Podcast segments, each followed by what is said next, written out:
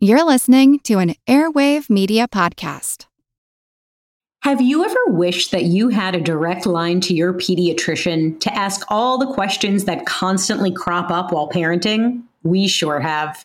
That's why we launched the Bites of Health podcast. Every morning, we'll answer a commonly asked pediatric question in five minutes or less. You can tune in while you're making your second cup of coffee or from the school drop off line. So be sure to tune in to Bites of Health, streaming now. Hello, I'm Teresa McKee, your host for A Mindful Moment.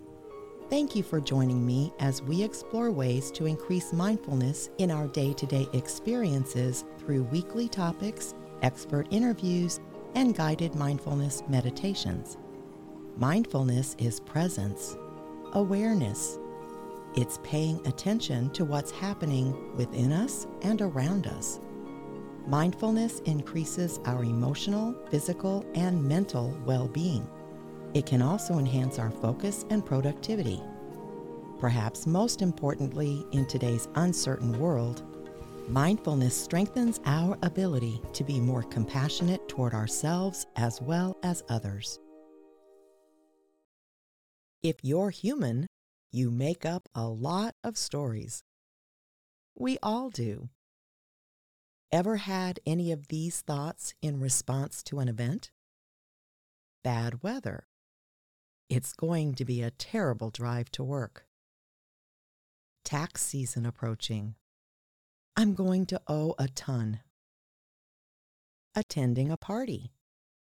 No one will talk to me. Planning a party no one will come. The boss asked me to his office. I'm in trouble. I'm not sure I turned off the stove. My house is going to burn down before I get back home. A recession is predicted for this year. I'm going to go broke. The more we think about what could be coming, the more we worry or fret about it. Although we don't know what the future holds, we make up stories and frequently start catastrophizing. To understand why we do this to ourselves, it's important to recognize that the brain, or more specifically, the ego, is actually doing its job. That job is to be on the lookout for danger. The problem is, we've grown so accustomed to believing the voice in our heads we don't recognize that it's just a story. We have no idea what's really going to happen. Think about how many times you've worried yourself sick about something, sometimes for weeks. And once whatever it is happens, you say to yourself, I don't know why I was so worried, because it wasn't terrible. Studies show that we spend almost 50% of our time worrying about the future or rehashing the past. Half of our lifetimes. Eckhart Tolle summed it up best, saying, Worry pretends to be necessary but serves no useful purpose. If you think about it, it's absolutely true. Worrying about something has nothing to do with the outcome. There's a ripple effect to this worrisome behavior about the future that can set us back in the present. I just did this recently with a state tax problem I was having that I just shared in a previous episode. This problem of being erroneously charged $4,000 in taxes was constantly in the back of my mind. I worried that if I was able to reach an actual person, they wouldn't listen to me. I worried that they would keep adding penalties and wouldn't believe me that I'd tried multiple times to reach them. I worried what would happen if I couldn't get it straightened out. I worried about how I would pay such a large tax bill and how I could fight it since it wasn't accurate. And on and on. What began to happen from all of this worrying is that I started procrastinating when new letters arrived from the taxing agency thinking it was just going to be more bad news. My stomach dropped every time I received another voicemail. One of the exercises we do in our workshops is have everyone write down their story, including what they were thinking and feeling about their given situation. Then we have them go back through their story and cross out anything that is not a provable fact. If I apply this to my story, what's left is that the state erroneously charged me a tax, and I'm in the process of trying to straighten it out. That's it. No drama, no emotions. The rest is me creating my own suffering, making up stories.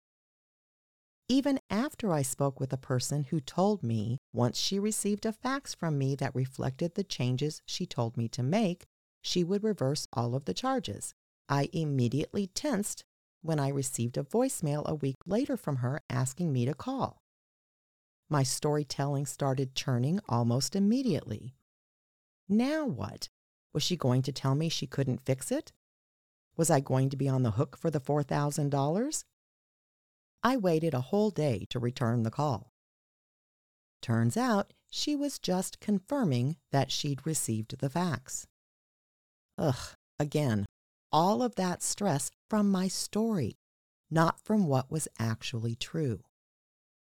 So, first, we tell ourselves a negative story, which turns on even more stress hormones, causing us to procrastinate on taking action to resolve whatever the problem is, or overreacting when we do deal with the problem, and, well, you get the idea. If your teenager has ever been late getting home, was your first thought, I'm sure he's fine? Probably not. Thoughts of calling his or her friends or the local hospitals might have raced through your mind. Or you might have the type of story where your teenager is always inconsiderate and disrespectful, and they're doing this just to rebel. Try the editing exercise. What are the actual facts? Mindfulness helps us rein in these tendencies and focus on the present. That doesn't mean that everything will always go our way. It simply means that we remove the factors in the situation where we are adding to our own suffering based on nothing more than our egos misinterpreting a problem as a danger. And when we're not causing our brain to flood us with stress hormones, we can actually think more clearly, which could result in coming up with solutions to resolving the problem.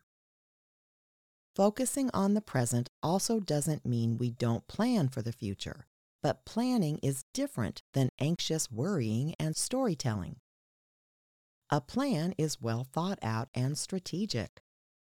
Once we've created a plan, we focus on our present intentions that will lead us to the desired outcome, not the future outcome itself, which can be beset with storytelling. Let's say you want to get a promotion at work. Instead of clinging tightly to the outcome, which can cause you to create stories every day about obstacles that come up, you focus on doing the best job you can each day. That will ultimately lead to your desire, but you're living your goal every day instead of focusing on some far off outcome fraught with danger. That enriches your life as you are aware of the present vibrantly carrying out your intentions and enjoying all of your present experiences. Consider the difference in the quality of your days. When we cling tightly to an outcome, we notice everything that occurs that doesn't seem to align with our goal. Perhaps the supervisor who supports your dream promotion leaves the company. Without mindfulness, you could slip into catastrophizing about what may happen, like now you have no chance at the promotion without your advocate. Or now you've lost your mentor and won't learn what you need to. Or the next supervisor may not like you, for example. Practicing mindfulness spares us from all of this grief when we remember to use it daily external events have little control over our minds. You focus on doing a great job, and you're relaxed about your performance because you know you're doing well thanks to the dedication to your intention to do a good job. you're more open to taking reasonable risks when opportunities arise, allowing you to shine on the job.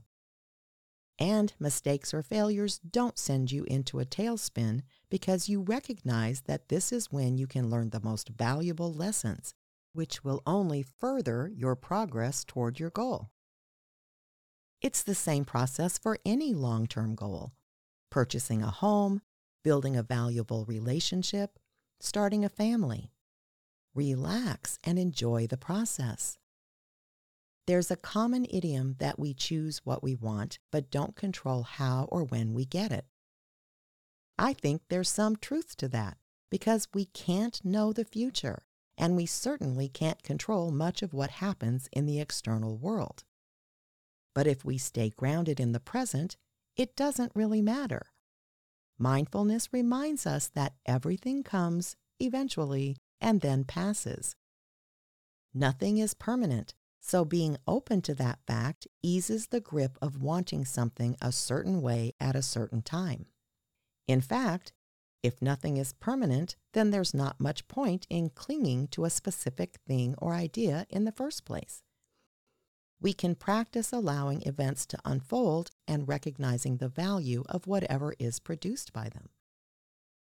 This actually ties into New Year resolutions, which is pertinent since we're ringing in a new year it's a lot easier to accomplish a daily intention than shoot for a big goal for the new year.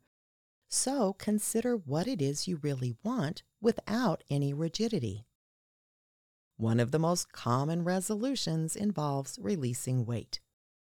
If your resolution is to release 20 pounds this year, does it really matter if the end result is 21 or 19 pounds? Does that mean you failed? And of course, if you start the year off with this big goal of releasing 20 pounds, pay attention to how that feels right now. Deprivation? Sacrifice? What if instead you set a daily intention to reduce caloric intake by 10%? Or eat fewer processed carbs? Or increase your vegetable consumption? Or exercise more? Chances are you'll meet your goal if you approach it this way. But of course, you have to pay attention to your stories. If you're invited out to the Cheesecake Factory for lunch, what story will you tell yourself after completing a large portioned meal plus a giant slice of cheesecake? That you've ruined your resolution and will never be able to release weight? Or that you slipped on your intention for the day but it was a lovely lunch with friends, and you'll set a new intention tomorrow to get back on track. One of the easiest ways to practice mindfulness with respect to the stories we tell ourselves is to simply label the thoughts as stories. As I hear my own story saying something like, I'm going to end up having to pay a tax I don't owe, I simply say to myself, I'm making up stories. Or you could just say, storytelling. This snaps our minds not only back to the present, but out of the yarn we're spinning and back to reality. It really is that simple. If we stay aware of our minds and what they're doing, we can choose to change directions. My teenager is late, but that's not so unusual for teenagers. We'll have to discuss boundaries when she gets home. My boss has called me to come into her office. I wonder if she's noticed what a good job I've done lately. Looks like bad weather this morning. I'll just leave earlier to make sure I arrive on time. A new year means tax season is approaching. I could prepare early so that I know what to expect, and it might even be a refund. I've got a party to attend tonight and am looking forward to meeting new people. I'm planning a party and I'm sure most people I invite will attend. I'm not sure I turned off the stove, but I probably did. A recession is predicted for this year, and I'm grateful for the heads up so I can make plans to lessen the impact on my finances. These are stories too. The truth is, we don't know what will happen. But if we're going to make up a story, why not make it a good one? One that doesn't prompt the fight or flight response. One that is just as likely to happen as its negative counterpart. Leo Buscaglia said, Worry never robs tomorrow of its sorrow. It only saps today of its joy. How many days do we spend worrying instead of enjoying life to the fullest? If we have no control over a problem, worrying about it or making up stories does nothing to remedy the issue. If we have some control over it, we can fix it, so there's still nothing to worry about. We so frequently forget two things. First, that the chatter in our minds is not truth. It's just a function of the brain, and we have much more control over it than we realize. Second, that we have to practice awareness to notice what our minds are doing. We can do that through mindful practices, staying focused on the present moment, on today. It's just a matter of minding our minds. Are you ready to change your stories?